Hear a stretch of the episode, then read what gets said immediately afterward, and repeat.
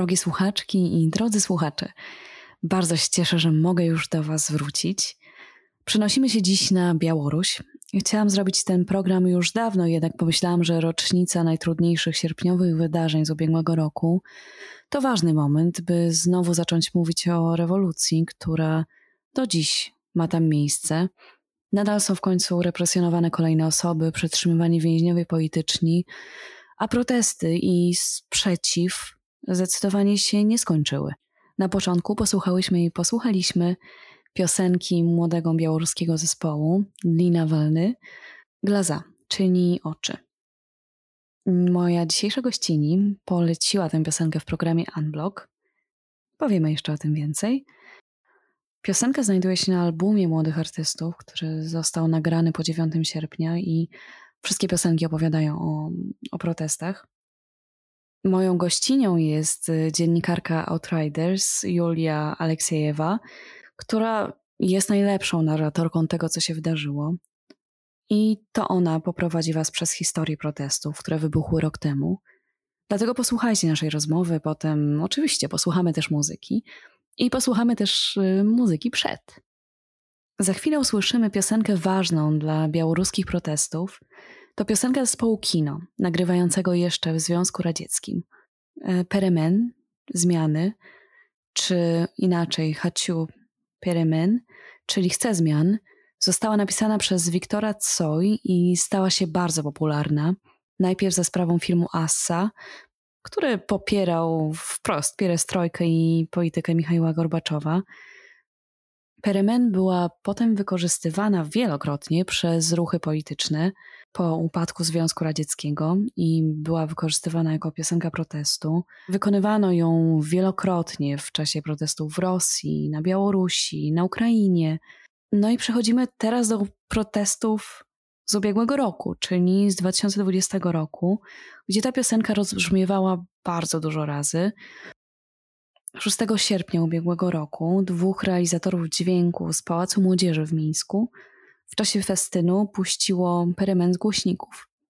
I to wszystko wydarzyło się, gdy władze Mińska uniemożliwiły przeprowadzenie wiecu opozycji i tysiące osób zaczęły zbierać się przed Pałacem Młodzieży. W połowie piosenki odcięto dźwięk, a obu mężczyzn zatrzymano.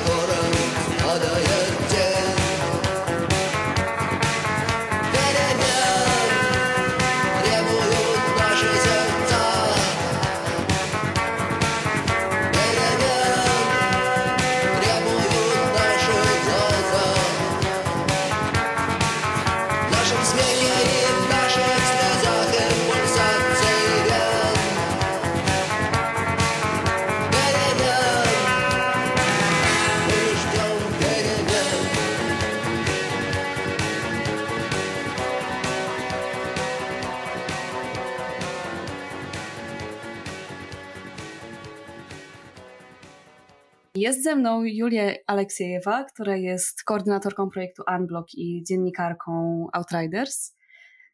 I też bardzo się cieszę, że po raz pierwszy mogę powiedzieć, że ktoś jest naprawdę ze mną w studio, znaczy właściwie w domu, ale i tak nagrywamy to razem i jesteśmy w tym samym miejscu. I dzięki wielkie, Julia, że się zgodziłaś na to, żeby się spotkać ze mną. Tak, też witam wszystkich i dziękuję Mario za zaproszenie. Tak, bardzo się cieszę, że możemy porozmawiać teraz o wydarzeniach, które miały miejsce na Białorusi rok temu, bo każdy z nas słyszał na pewno o ogromnych protestach, które miały mhm. miejsce, właściwie o rewolucji, która, do której doszło, tak sądzę. I Julio, czy mogłabyś powiedzieć, od czego to wszystko się zaczęło? I też jak w ogóle doszło do tych protestów? I może też z własnej perspektywy, czy pamiętasz w ogóle ten moment, kiedy się o tym dowiedziałaś?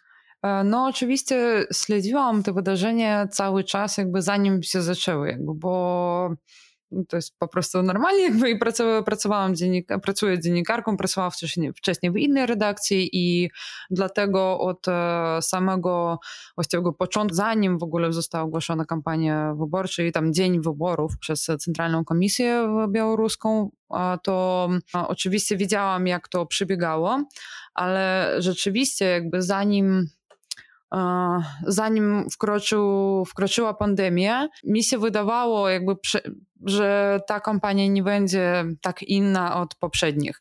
Ja widziałam oczywiście nastroje ludzi przed, e, jeszcze w 2019 roku podczas Wtedy w listopadzie miały miejsce wybory parlamentarne i wtedy akurat pojawił się, zaczął, na, zaczął nabierać popularność ten kanał na YouTubie, a potem już telegramowy Niechta, o którym też pewnie słyszeliście, jako wtedy to jeszcze rok temu to nazywano takim głównym komunikatorem, głównym medium dla protestujących. I właściwie wtedy, jeszcze w listopadzie 19 roku, Niechta, powiedziałabym, wystrzelił z takim filmem, który znowu przypomniał Białorusinom o tym, co się działo za cały czas od samego początku rządów Łukaszenki w kraju. Do tego na koniec 19 roku, jak w sumie prawie każdy rok przed tym, miały miejsce znowu rozgrywki Łukaszenki z Putinem o te karty drogowe, które właśnie w tym roku, 19 roku, e, też wyjątkowo spowodowały protestujący taki nastrój wśród Białorusinów. I widziałam w samym Mińsku i nie tylko w Mińsku wybuchły dość duże protesty na ten czas, jakby w porównaniu do tego, co się działo przez ostatnie lata. I to było niewyobrażalne, że jakby po pierwsze było oczywiście e, osobiście powiem, to jest tak, takie czasem już rozdzielem, że tak, gdzie mówię tak bardziej dziennikarsko, gdzie mówię osobiście. Dla mnie osobiście to było zaskoczeniem, bardzo przyjemnym zaskoczeniem, że jednak jeżeli dochodzi do takiego pytania o suwerenność kraju, to ludzie wychodzą protestować i pokazać e, swój, e, swoją opinię na ten temat, że oni nie chcą tej niepodległości i tej suwerenności w najbliższym czasie stracić. Nawet nie zwracając na to, że głównie państwo białoruskie e, korzysta z języka rosyjskiego. To też wydawało, wydaje się do tej pory dość dziwnym, ale mamy taki przykład, że nie zwracając uwagi, że ludzie mówią po rosyjsku w większości swojej, oni jednak utożsamiają się z krajem białoruskim, z kulturą białoruską. No i potem oczywiście wiemy, że te karty drogowe kolejny raz nie zostały do końca podpisane. O, Putin i Łukaszenko umówili się na te ceny ropy i gazu jak zawsze co roku, ale wybucha pandemia. Widzieliśmy, każdy kraj po kolei zamykał się na lockdown, a tu nagle białoruski rząd postanawia, że nie będzie się zamykał mhm. i w ogóle pandemia jest wymyślona.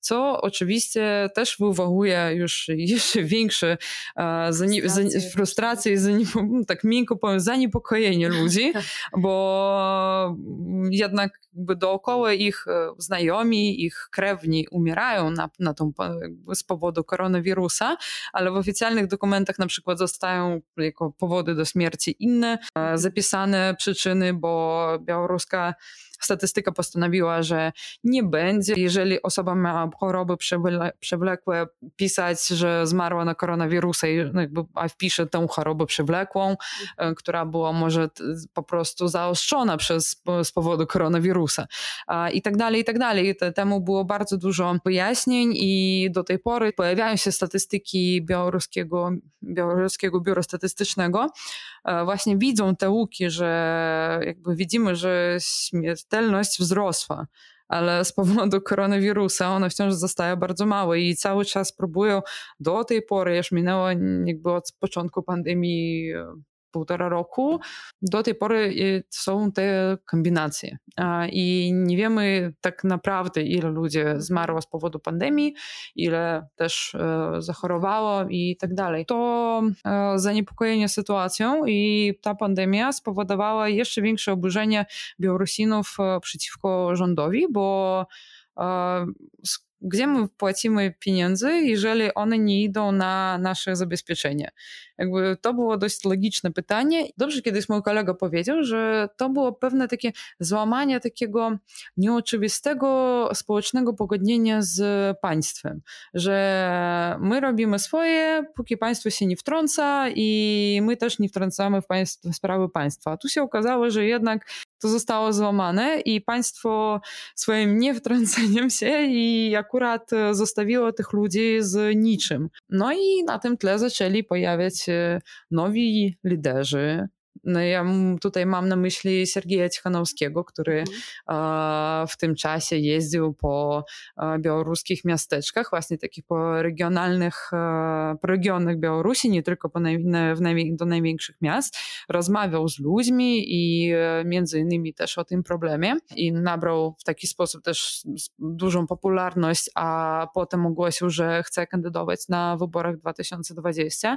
Jednocześnie z tym pojawił się taki, pojawiła pojawiła się taka postać jak Wiktor Bobaryka, który był znanym bankierem, filantropem, który właśnie był bardzo popularny wśród osób z Mińska, wśród osób z takich kręgów kulturowych, kręgów ekonomicznych i mhm. społecznych, właśnie dzięki swojemu statusowi i dzięki temu, temu co poza tym jeszcze robił. I jego ten wkład jakby był dość istotny i widoczny jakby dla ludzi i też i dlatego się nie dziwię, dlaczego, dlaczego ta osoba była tak rozpoznawalna i tak popularna i tak szybko nabrała e, chętnych do sztabu, acabo podpisów. W ogóle Wiktor Babaryka w 2020 roku zrobił taki rekord, że nazbierał najwięcej podpisów e, w ciągu wszystkich e, lat, e, kiedy były na Białorusi wybory, że tyle ludzi chciało za niego głosować i chciało, żeby on dalej kandydował.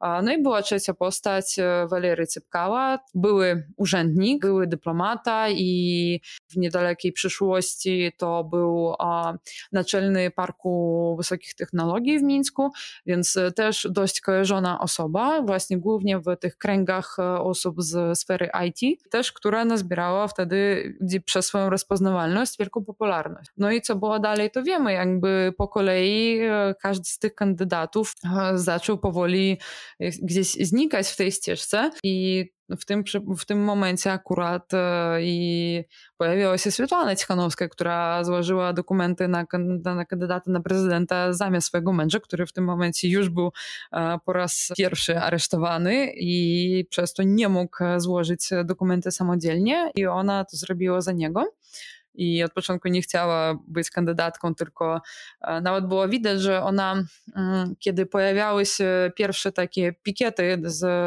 na zbieranie podpisów, ona nigdy tam nie była obecna. Ona e, jakby od początku było założenie, że głosujemy formalnie na nią, ale wiemy, że tak naprawdę na Cichanowskiego i on tam był zawsze na tych wszystkich pikietach, on je organizowywał, on tam zawsze przemawiał, no i podczas jednego takiego pikietu on został zatrzymany i już jest uwięziony już do dziś Akurat w tym czasie toczy się sprawa sądowa nad Sergiejem Cichanowskim i ma trzy zarzuty z kodeksu karnego, według których mu może grozić do 15 lat więzienia. Więc e, tak, jakby ta osoba jakby od te, tego momentu, od 20, 29 maja e, znajduje się cały czas za kratami. Tak samo jak i Wiktor Babaryka, który był uwięziony jeżeli dobrze pamiętam, to było 18 czerwca. Razem z synem jego zatrzymano po drodze do Centralnej Komisji Wyborczej, gdzie poszli, żeby złożyć podpisy. I też są więzieni do tej pory. Wiktor Babaryka w, na początku lipca dostał 14 lat więzienia, a wobec jego syna nawet nie wszczęto żadnych e, spraw. On po prostu siedzi. I jest też no, bardzo dużo takich przykładów wśród e, więźniów politycznych, którzy, którym nawet nie postawiono żadnych zarzutów. Oni zostali zatrzymani, nie ma żadnych spraw się nie toczy, nic się nie dzieje. I pytanie jakby po co w ogóle siedzą, jakby to jakby dla nich, dla ich krewnych, dla w ogóle wielu ludzi to jest totalnie, strasznie niezrozumiałe zjawisko, czemu już minął rok, a niczego im nie można nawet zarzucić. I, no, Ale powstrzymuje się ich od wyjścia na ulicę. Tak, i po prostu oni są takimi zakładnikami tego systemu. E, no i tak niestety, no, tak, ja w ogóle zaczynałam o tym, jak zaczęła się kampania wyborcza. Tak, ale, tak, ale to ale... bardzo ważne, wiesz, tak. bo, bo zauważam to, że zwykle po prostu mówi się o wydarzeniach od maja, mhm. można powiedzieć. I bardzo rzadko mówi się o tych wszystkich przyczynach, o których wspomniałaś. I to bardzo ważne, no bo kryzys nie zaczął się w maju. Mhm. To cały kontekst ma ogromne znaczenie w, w, tym wszystkim, co mówisz. Tak, czasem to, wiesz, można czasem sięgać w, w ogóle aż do e, czasów e, na przykład 2010 roku, 6 i tak dalej, i tak dalej. Moim zdaniem to chyba nie musimy teraz tego tak. wszystkiego robić, bo musiałabym po prostu przekazywać całą historię e, dyktatury na Białorusi, ale jeżeli chodzi o właśnie to oburzenie, które miało miejsce w 20 roku, no to akurat to, jakby te najbliższe wydarzenia, tak. Mhm. A czym w takim razie ta, ta rewolucja, nazywasz rewolucją to, co się wydarzyło, czy, czy mm. raczej mówisz o tym jako o proteście? To, to może po pierwsze to. Ja bym określiła to jako rewolucję. Mhm. I określam to dlatego, że pewne zmiany już nastąpiły. I to po pierwsze, a po drugie, ja jeszcze nie daję temu żadnego końca. Moim zdaniem mhm. to jest rewolucja, która jeszcze wciąż trwa. I ze mną tutaj zgodzi się wielu Białorusinów, e, mhm. bo ja znam ludzi, którzy do tej pory próbują działać, jakby i działają w zasadzie, mhm. działają i nie mają zamiaru wstrzymywać się.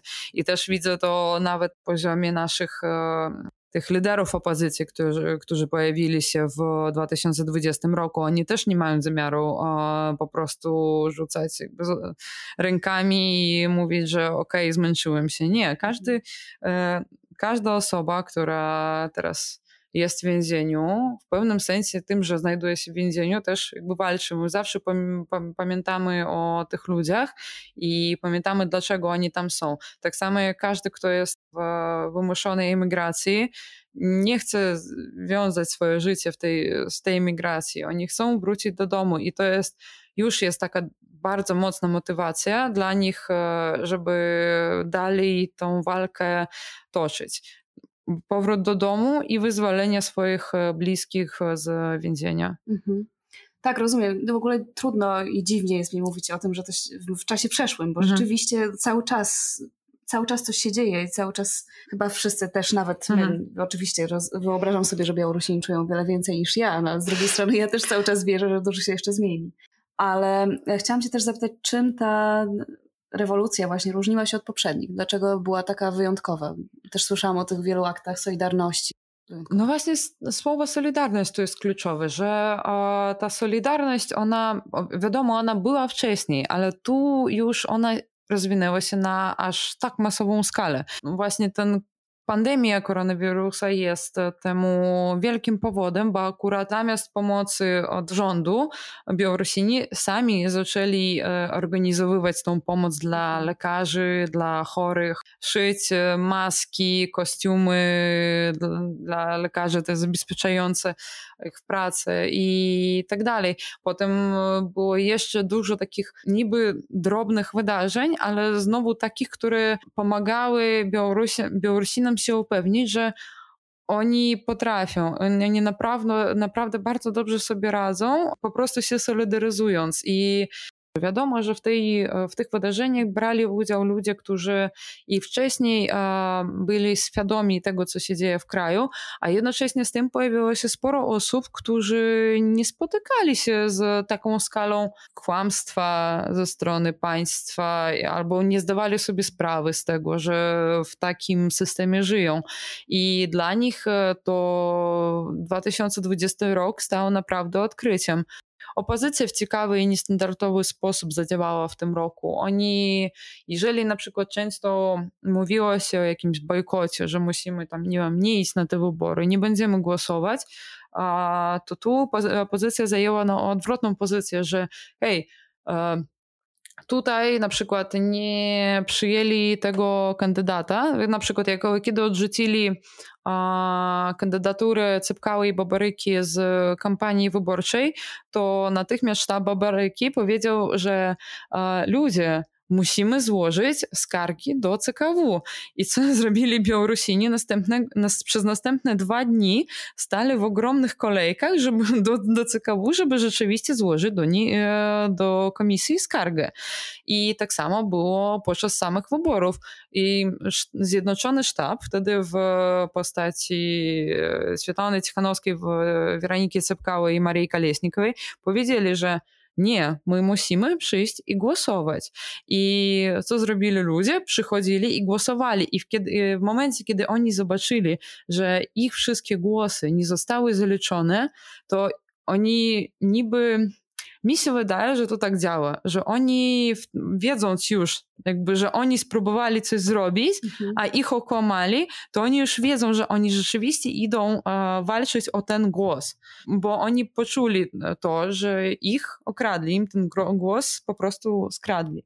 I może to rzeczywiście tak zadziałało, że w tym razem opozycja zmusiła, powiem tak śmiesznie, zmusiła tych ludzi do działania, żeby pokazać im, na ile ten system w ogóle nie działa. Bo wcześniej można było powiedzieć, ten system nie działa, ok, ale jakie są na, na to dowody? A teraz widzimy, że mhm. system nie działa i wiemy już dlaczego, bo my tutaj próbujemy zrobić to, to i to, i koniec. Tak samo było po tych najgorętszych nocach e, w, w Mińsku po całej Białorusi z 9 po 12 czerwca.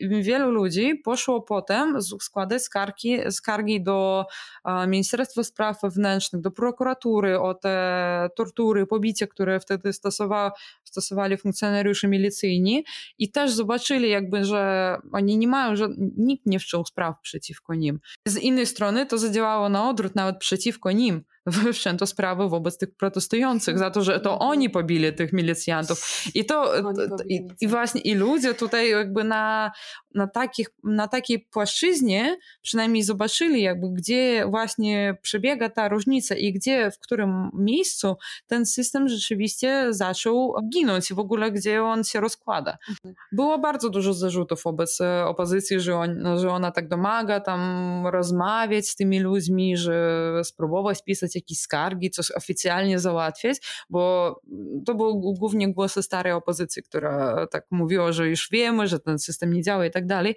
ale dla tych nowych ludzi, którzy dopiero otworzyli swoje oczy na ten system, im bardzo warto było pokazać, e, w których miejscach on nie działa i w których miejscach ich okłamali.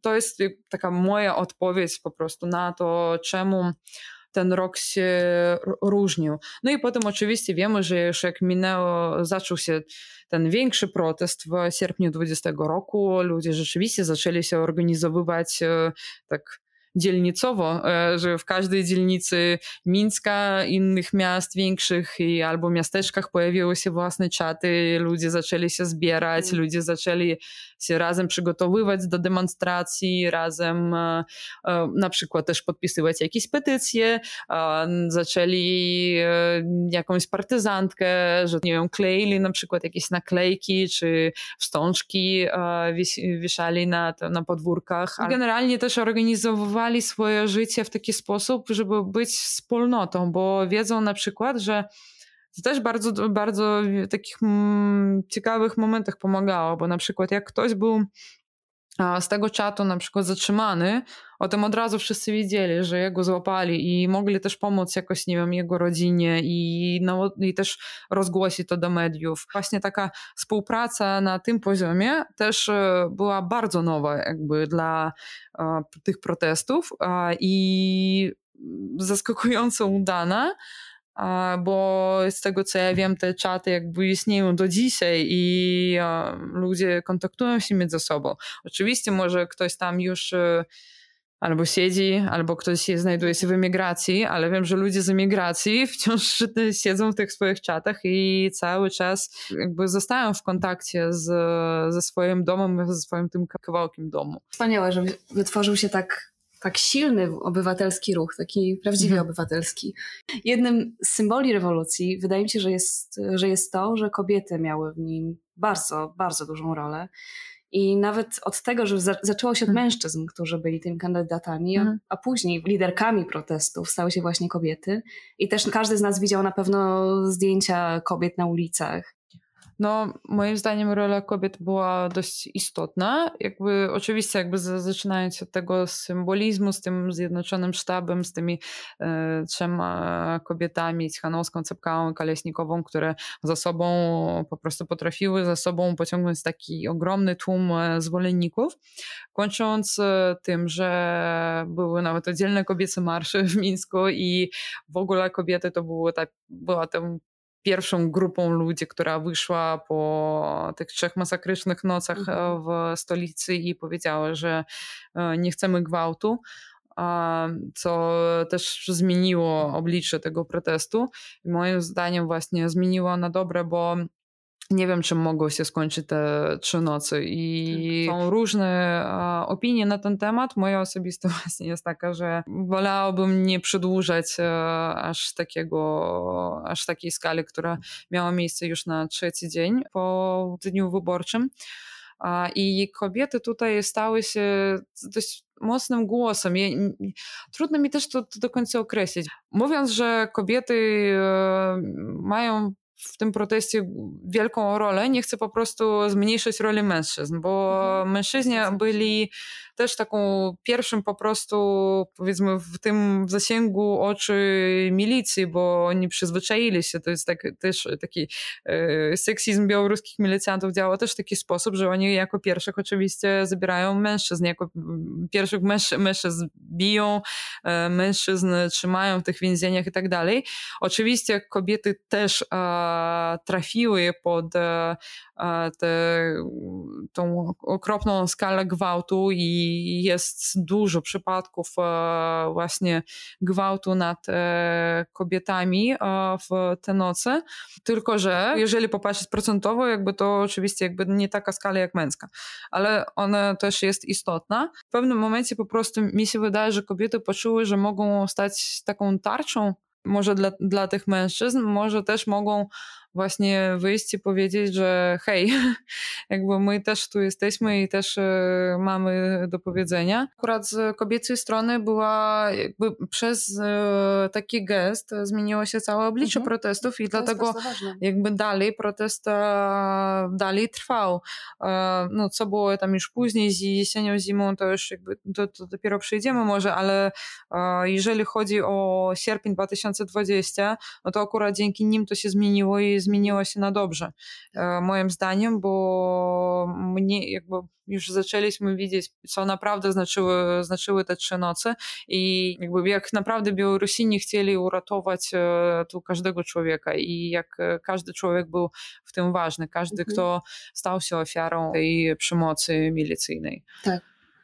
Czy to też jest ważne, żeby właśnie, tak jak powiedziałaś wcześniej, żeby nie zapominać o różnych grupach, no bo chyba ważne jest to, że Białorusini rzeczywiście, Białorusini i Białorusinki byli tam razem, mhm. więc, więc też tam po prostu jeszcze, tam jeszcze było lepiej, bo potem jesienią, jak się rozwijały te marsze i u nas e, studenci zaczynają studia tak samo jak i e, dzieci w szkołach 1 września. Aha. I 1 września wyszli studenci.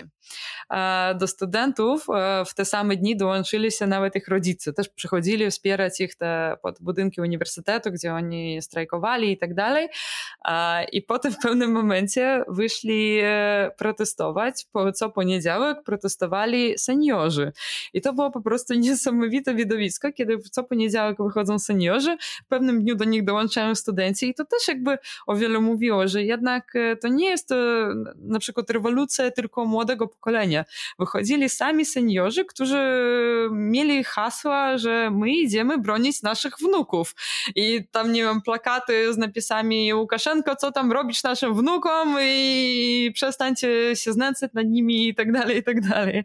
I to, było, i to właśnie w dodatku do tego, e, że ten protest rzeczywiście dotknął wszystkich. Całe społeczeństwo. Tak, dokładnie. całe społeczeństwo. Od studentów do e, seniorów, od kobiet do mężczyzn i, no i tak dalej, i tak dalej. Od biednych do bogatych, to też prawda. Jak strajkowali robotnicy, strajkowali pracownicy sfery IT. I właśnie ci drudzy, to było też takie zaskakujące że dla wielu ludzi, że protestowali ludzie, którzy zarabiają w tym kraju najwięcej, bo i ci ludzie dużo bardzo od siebie też wkładali w ten protest, jakby ze strony finansowej, organizacyjnej i tak dalej, i tak dalej. Więc dlatego to było, to można może nazwać rewolucją, bo to połączyło mhm. tutaj siły wszystkich. Coś nieprawdopodobnego, no. naprawdę też fantastycznie się o tym słucha. Bo już wspomniałaś o tych rzeczywiście strasznych mhm. dniach w sierpniu. I chciałam Cię zapytać o to, które wydarzenie było dla Ciebie chyba najtrudniejsze? W którym momencie naprawdę poczułaś, że to jest jakiś moment krytyczny i też może.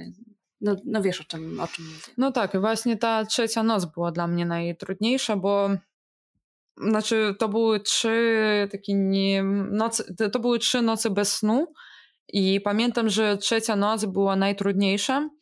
Ja akurat wtedy już zaczynałam pisać e, tekst, o, kontaktować się w jakikolwiek możliwy sposób ze swoimi znajomymi, którzy biorą udział w proteście. I między innymi rozmawiałam ze swoją koleżanką, która jest lekarką i miała akurat zmiany nocne. I po tym, co ona mi opowiadała, ja może nie będę tego przekazywać, ale po prostu to, co ona wiedziała i o czym mi potem mówiła, to było dla mnie najstraszne. I właśnie wtedy ja najbardziej zaczęłam się bać. Nie wiadomo było w tym, w tym czasie, totalnie nie wiadomo było, czym to może się skończyć. Ona mówiła, że ona budziła się, tam wracała na przykład z pracy do domu rano i jak ona wiedziała, tam nie, yy, ślady krwi na ulicy, tam pobite szyby, to jej samej było strasznie. Ona, to nie był ten protest, którego ona chciała. A w dodatku do tych ludzi, którzy, których ona w szpitalu przyjmowała, to jeszcze bardziej po prostu robiło wrażenie, że do niej tam przyjeżdżali dzieci również e, z bardzo dużymi traumami i dlatego to był właśnie ten moment krytyczny. Dlatego, kiedy następnego dnia zobaczyliśmy kobiet w białym, i potem za nim poszedł cały, in, cały lud i nikt nie stawił im w tym oporu, to były naprawdę najsz, najszczęśliwsze momenty i wydawało się, że o, to już ten koniec i że teraz już pójdzie wszystko inaczej. Oczywiście to jakby rewolucja nie jest szybką sprawą, to przyciągnęło się aż na rok do przodu, ale ja pamiętam po prostu bardzo dobrze fiksowaliśmy wtedy emocje. Co było w te trzy noce, potem co było w ten pierwszy tydzień po tych trzech nocach i tak dalej, i tak dalej. I, dlatego to było, no, to, to nie można zapomnieć po prostu. To w ogóle też, jak teraz o tym myślę, jaka to była ogromna odwaga, że, że one wyszły wtedy mhm. na ulicę po tych w strasznych scenach, które miało wcześniej. Mhm. To coś, coś niesamowitego, naprawdę. A teraz, y, kiedy jesteśmy już rok po tych wydarzeniach, po, po wydarzeniach sierpniowych, właściwie co działo się w czasie rocznicy? Rok, rok później, czy miały miejsce też protesty? No, niestety w samej Białorusi mm, protestów jako takich nie było mhm. dużych. A wiem, że na poziomie lokalnym który ludzie wychodzili e, na swoich dzielnicach, tak samo jak mówiłam wcześniej o tych czatach, to głównie ludzie z tych czatów zbierali się, wychodzili z flagami. Czasem też w ciągu tego roku partyzantka tak się rozwinęła, że ludzie puszczali na przykład fajerwerki w nocy 9 sierpnia, żeby upamiętnić Super. ten dzień. A głównie co się działo, jakby teraz, ponieważ bardzo dużo wyjechało ludzi na, za granicę, to akurat sporo wydarzeń zorganizowali Białorusini w różnych krajach i znowu jakby to było wydarzenie, żeby przypomnieć znowu o Białorusi, żeby zwrócić uwagę do mm, tego, że właśnie minął rok, a nic e, jakby mm, to się nie zakończyło, jakby powiedzieć o tym, że ta, ten opór jakby wciąż e, trwa.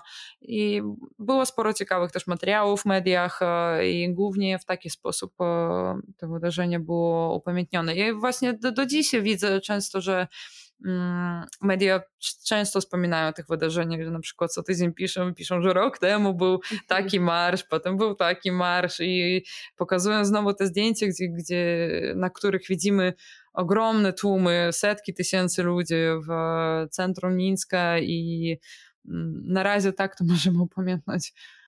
Jak teraz, znaczy czy w ogóle są jakieś liczby, czy szacuje się ile osób jest nadal w więzieniach? Jak Jaka jest sytuacja? Na chwilę obecną, według białoruskich obrońców praw człowieka, w kraju jest 640 więźniów politycznych i ta liczba, ona co tydzień wzrasta, niestety. I tutaj mamy wśród tych ludzi, tych osób, którzy zostali zatrzymani jeszcze rok temu i mamy też ludzi, którzy, których zatrzymali na przykład w tym tygodniu. Jakby maszyna represyjna, ona się otworzyła ostatnio jeszcze bardziej i widzieliśmy na przykład, że w ciągu, w ciągu jednego lipca zlikwidowano ponad 100 organizacji pozarządowych na Białorusi, a jednocześnie było po prostu ogrom rewizji w biurach dziennikarzy, w mieszkaniach dziennikarzy. Niektórzy z dziennikarzy do dziś zostali uwięzieni, niektórzy potem musieli wyemigrować i wielu mediów oficjalnie zamknięto też w kraju. Właśnie to było taki lipiec i początek sierpnia to był taki okres właśnie tej, tego polowania na dziennikarzy i na ludzi, którzy zajmują się taką działalnością pozarządową. Między innymi też na obrońców praw człowieka mhm. było zorganizowane wielkie takie, takie wielkie czystki. Dlatego mówię, że ta liczba ona wciąż rośnie. Plus e, czasem też gdzieś lokalnie mogą tych aktywistów e, z czatów e, zatrzymywać. Widzimy, że zatrzymują ludzi, którzy pojawiali się na filmikach z marszów rok temu że nawet do tego tak. dochodzi, że przypominają sobie o tych ludziach i szukają ich. Że mają jakąś specjalną jednostkę, która siedzi. No na przykład był taki osta ostatnio bardzo głośny, jest głośna sprawa o muzykach e, z zespołu folkowego, którzy na, podczas protestów e, grali na mm, dudach, jak to się Aha, nazywa? Tak. tak, oni grali na dudach i ich wszystkich ostatnio zatrzymano właśnie, całym zespołem. Tylko dlatego, że grali na Dlatego, proteście. że tak, że wtedy byli na proteście. Rok temu. I jest dużo takich przykładów. Jest wielkie polowanie na administratorów lokalnych czatów też. Widzimy, że cały czas e, tych ludzi łapią no, służbowcy. To skoro wspomniałaś też o, o muzykach, mhm. bo no jednak musimy pamiętać, że cały czas mówimy o muzyce w jakiś sposób gdzieś. Okej, okay, muzyka. Jak, tak. To właśnie jaką rolę też miała muzyka tak. Mhm. To znaczy, muzyka miała wielkie znaczenie, bo każdy marsz też musiał być jakim, mhm. E, z jakąś muzyką iść. Plus muzyka była zawsze ważna, bo wcześniej, nawet zanim były protesty 2020 roku, wielu muzyków właśnie, jakby wielu utworów białoruskich muzyków e, zawsze się kojarzyło z takimi piosenkami, hymnami protestu i e, niektóre z nich przetrwały do dziś i E, i, tych, te piosenki, które niby mają pod ponad 20 lat. E, ludzie śpiewali ich też podczas e, demonstracji w 2020 roku. Nie wiem, czy powiedzieć o jakichś konkretnych tak, utworach? Było, było fantastycznie, tak. Tak, tak. Ja po prostu tutaj nie mogę nie przypomnieć o piosence Try Czarapachy, która mnie osobiście, mnie osobiście już strasznie męczy, bo ja ją słuchałam tysiąc razy, jak byłam jeszcze małą nawet i już w tych czasach, w tym, tym czasie ona mi bardzo zmęczyła, ale to w tym roku ją znowu śpiewa, śpiewano bardzo dużo ludzi. Jednocześnie mi się podobało, że sporo nowych utworów powstawało przez e, te protesty i Tutaj na przykład mogę przypomnieć, jest taka przepiękna piosenka zespołu Niskis. Ona się nazywa My wyszli na ulicę i teledysk był nagrany właśnie podczas jednego z marszy. E, najśmieszniejsze jest to, że e, e, muzycy z tego zespołu mówią, że oni tą piosenkę zapisali w zasadzie jeszcze zanim protesty się zaczęły, ale tak im dobrze to się zgrało, jakby że tam jest taki tekst, który określa w ogóle cały ten nastrój ludzi, że tam się śpiewa, że wyszliśmy na ulicy i każdy z nas nie wiedział, gdzie iść, a nagle ktoś podniósł flagę i wyszliśmy na ulicę i tak dalej. I to było takie wow, po prostu jak, jakby widzieli. Prorocy. Tak. E, I sporo ładnych piosenek powstało za, tak, za ten czas. Mogę potem gdzieś jakąś tak, playlistę słuchać. stworzyć, tak. I jednocześnie mi się podobało, ja już chyba tobie kiedyś wysyłałam o tej kupalince. Tak, zresztą kupalinkę słuchaliśmy wszyscy już wcześniej kupalinki w marcu, w czasie programu e, na temat Dnia Kobiet. Mm. I właśnie to Julia dała, dała mi wtedy komentarz, więc właśnie to jest ta Julia. tak, ale z Kupalinku po prostu było ciekawe, bo ja też nie mogłam zrozumieć, czemu Kupalinka. Przecież święt, no mi się wydawało, że to jest taka piosenka o, tak konkretnie o na święto kupały i tak dalej, ale to było czymś, co od razu mogło wszystkie, piosenka, której słowa znali wszyscy mhm. po prostu bez wątpienia. Mhm. I to było chyba najłatwiejsze, co mogły tak podchwycić. No i tak samo z innymi piosenkami, jakby tam, tymi z, sprzed 20 lat. Jak... Tak, ale, ale to ma dużo sensu, że właśnie i powróciły piosenki, które były śpiewane właśnie po upadku mhm. Związku Radzieckiego, czyli to jakieś przemiany też, mhm. no i potem tak. też starsze i właśnie nowe, to też coś wspaniałego, jeśli chodzi o muzykę. Z muzykami jeszcze było też tak, że jakby kiedy zaczął się taki okres y, świąteczny tego protestu, kiedy pojawiły się już te działania lokalne, na poziomie tych y, podwórek i tak dalej, to właśnie muzycy tutaj też wielką rolę grali, bo muzycy po prostu wzięli instrumenty i, i chodzili sobie co wieczór do różnych podwórek, różne muzycy tam w różnych miejscach jednocześnie e, robiły koncerty dla tych e, ludzi, e, którzy wychodzili co wieczór na te spotkania. Więc oni tutaj też wielką rolę grali, bo w taki sposób łączyli te społeczności jeszcze bardziej. Wielu muzyków było przez to zatrzymano, bo potem oczywiście jakby ich wyłapowano po, już po koncercie, po, po drodze do domu i tak dalej, ale wielu z nich po prostu no szło jak szło, bo oni zobaczyli w tym swój cel, że oni muszą, jak oni są muzykami, co oni mogą robić? Oni mogą grać i oni będą dalej grać dla a, tych ludzi. Im to bardzo fajnie się udawało, były niesamowite koncerty. Mogę też potem podesłać link, bo najbardziej znane podwórko, które się nazywa Plac Przemian, a, który jest, jakby ma, łączy w sobie kilka takich i bardzo smutnych historii i kilku właśnie takich pozytywnych, to oni nawet robili transmisję, oni mają własny kanał na YouTubie, gdzie oni, oni nagrywali te każde koncerty e, Aha. z muzykami, którzy do nich przychodzili. I tam właśnie były, e, zaczęło się od tego, że tam jest taka woda, I tam ktoś pewnego dnia e, naniósł taki mural z tymi dwoma DJ-ami mhm. przemian, którzy włączyli piosenkę Coja 6 sierpnia e, podczas prorządowego wiecu. Jakiegoś prorządowego spotkania na miejscu, gdzie miał być wiec Zjednoczonego Sztabu, a jego nie było i oni włączyli piosenkę. No, wszyscy znają tą historię, okej. Okay. Ale pewnego dnia pojawił się ten mural i była bardzo ciekawa bajka się zaczęła pomiędzy służbami służbami miejskimi, a mieszkańcami tego podwórka, bo służby codziennie ten murał jakoś zamalowali, tam zrywali te papier i tak dalej, a ludzie znowu go nanosili, czasem w e, troszeczkę innych odmianach i i tak dalej, i tak dalej. To trwało przez długi czas i oczywiście to miejsce zaczęło e, być takim pewnym symbolem też tego protestu i ono wokół siebie duże historie nazbierało. Oczywiście jakby nie zawsze nie wszystkie te historie niestety są pozytywne, bo w tym miejscu był śmiertelnie pobity Roman Bandarenka, który zmarł, zmarł 12 listopada 2020 roku. Z tego miejsca był aresztowany inny więzień polityczny Stepan Latypał, który parę tygodni temu dostał wyrok 8,5 lat za to, że właśnie bronił tego muralu. On e, stał w własnym podwórku, a przyszli ludzie e, nieoznakowani nijak, po prostu w takim w cywilnym ubrani i zaczęli prosić, żeby oni odeszli od e, obrazu. A Stepan Latypo zapytał, a czy mógłby pan się wylegitymować, bo nie wiadomo jakby z kim rozmawia i za to mhm. pytanie on został uwięziony i za to pytanie on dostał 8,5 lat lat więzienia, tak. I właśnie dlatego mówię, że to podwórko wiąże się nie tylko z takimi pozytywnymi, nie tylko z pozytywnymi historiami, a jednocześnie z takimi mocnymi ludźmi jak Stepan Latypo na przykład, albo Roman Badarenka, świętej pamięci.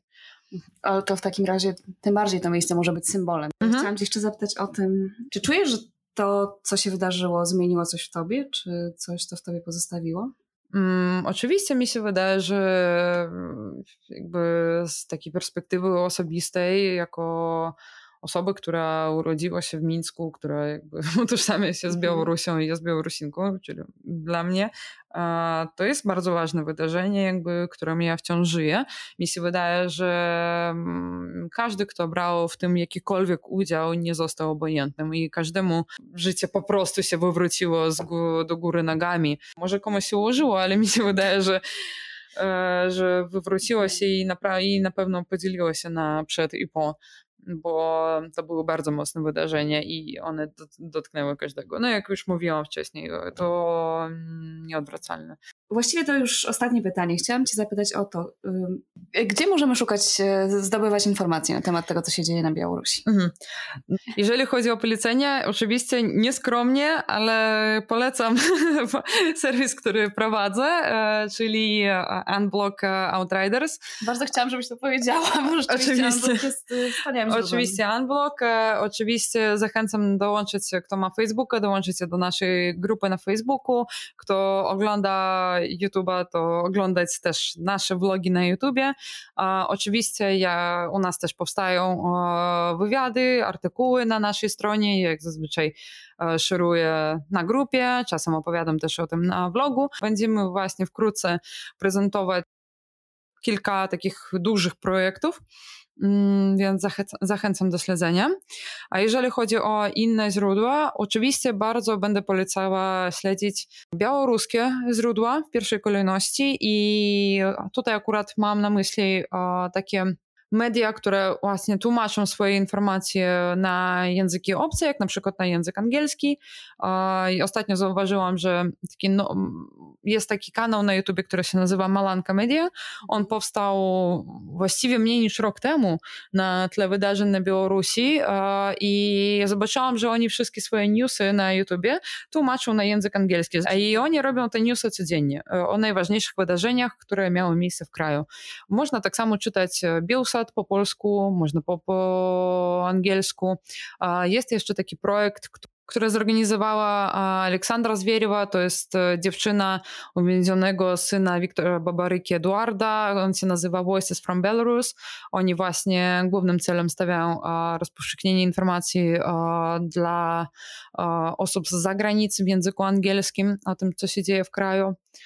Jest e, i tak samo jest kilka innych białoruskich mediów, którzy tłumaczą swoje wiadomości. To Euroradio, to Hartia 97, która też właśnie kartia, która znajduje się w emigracji już od, jeszcze z 2010 roku. To świetnie, to na pewno, na pewno wielu z nas chciałoby z tego korzystać, mhm. więc, więc też bardzo, ja bardzo polecam Unblock, ale bardzo się cieszę, że też mam więcej, mhm. że mam więcej źródeł. To było bardzo ciekawe, naprawdę bardzo się cieszę, że, że się mogłyśmy spotkać i bardzo dziękuję, że mogłyśmy porozmawiać. Tak, ja też bardzo dziękuję. Myślę, że będziemy jeszcze, możliwe, że się spotkamy jeszcze za jakiś czas, bo myślę, że cały czas będzie warto mówić też o tym, co się dzieje na Białorusi, bo tak jak powiedziałyśmy, nie wierzymy, że to mhm. koniec. No i też y, no, jest wiele tematów, które teraz się dzieją, też, y, też na granicy białoruskiej, więc myślę, że musi, białorusko-polskiej, więc musimy na pewno śledzić. Oj, to nawet, my dalej, nawet, nie, zaczyna, nie możemy zaczynać. Nawet nie zaczynałyśmy nie. jeszcze o tym mówić. No. Tak, ale o, tak. No, myślę, że spotkamy się kiedy indziej, żeby o tym porozmawiać. Ale dziękuję Ci bardzo. Tak, ja też dziękuję bardzo.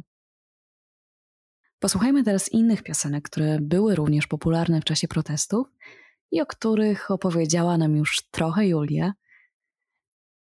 Niskis to białoruski zespół rockowy, który działa od 2008 roku. Piosenka z 2020 roku, która stała się z jednym z hymnów protestów, to prawiły, czyli zasady. I to właśnie o niej opowiadała Julia jako o piosence, która w pewnym sensie wyprzedziła czas Cały tekst jest bardzo poruszający i o tym też mówiła Julia. Dlatego posłuchajcie tej piosenki.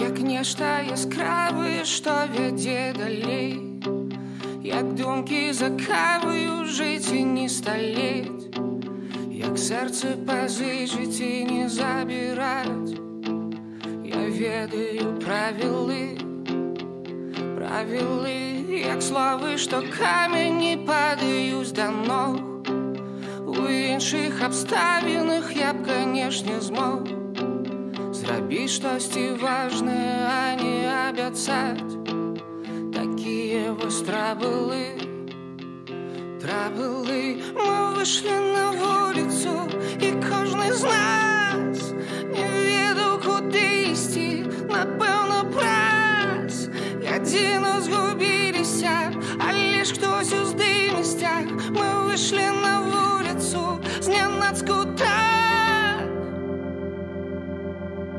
Каму мы патрэбны калі не сабе калі ўсё адметнае адмятае свет калі позірк стомлены ачуняе зноў і мы з табой марылі об адным дзе таты з матулію усміхаюцца дзе нашы утульныя пасароміць нас і так нечакана сярод простых размоў адчуеш што правільна правільна мы вышлі на вуліцу і кожны з нас не ведаў куды ісці напэўна праз адзіно згубіліся але ж хтось у здымасцях мы вышлі на вуліцу знянацку так мы вышлі на вуліцу і кожны з нас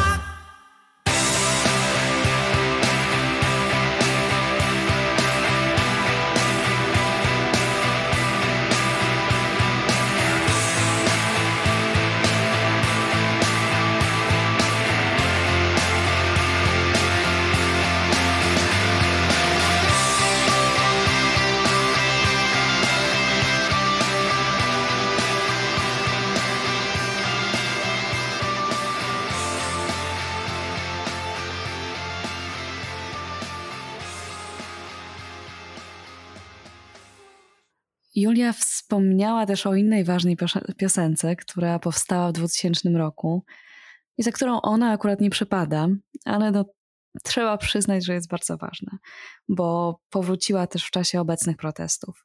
Try Czerapachi, czyli Trzy Żółwie, to piosenka białoruskiego zespołu rockowego NRM, która stała się ogromnie popularna. Jest piosenką o Białorusi, o pewnej stagnacji, ale też stała się piosenką o potrzebie zmiany.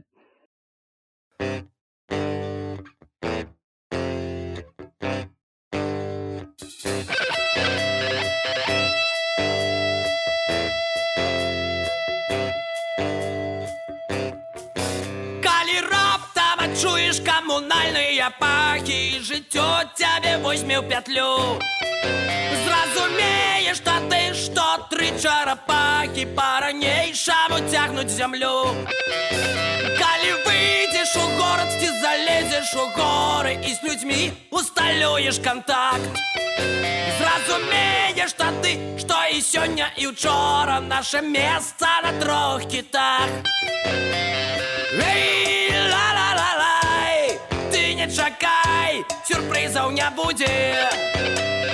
Эй, ла-ла-ла-лай, ты не чакай, ты не чакай.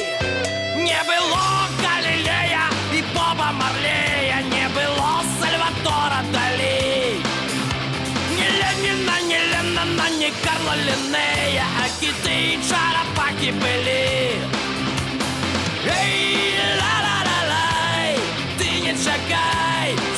spełnia budzie Ej, la la la la Ty nie czekaj, ty nie czekaj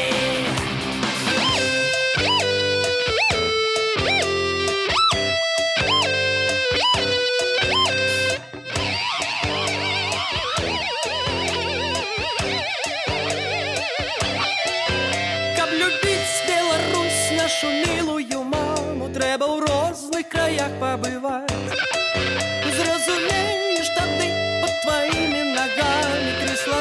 нерухомо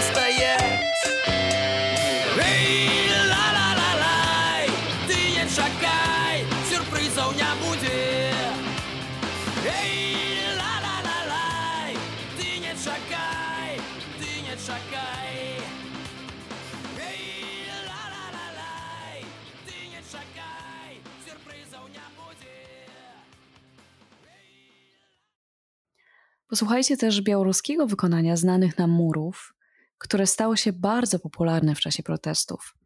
I pokażę Wam piękną wersję tego utworu, śpiewaną przez wolny chór, którą Julia poleca w programie dla Unblock.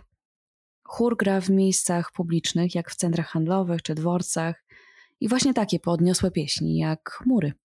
Posłuchajcie.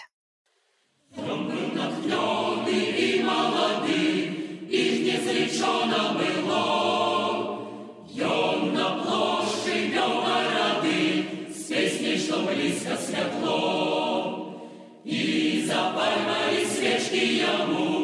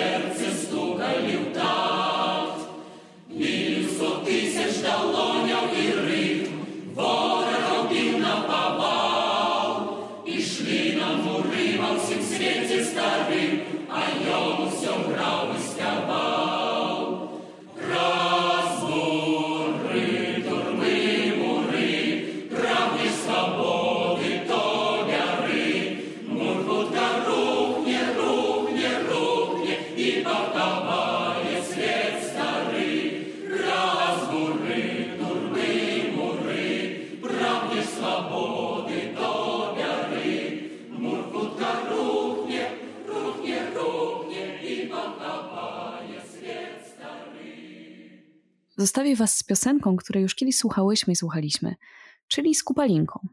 To Kupalinka to tradycyjna ludowa pieśń, której tekst zna prawie każdy na Białorusi i która w czasie protestów była piosenką jednoczącą wszystkich i powstało całe mnóstwo jej nowych wersji.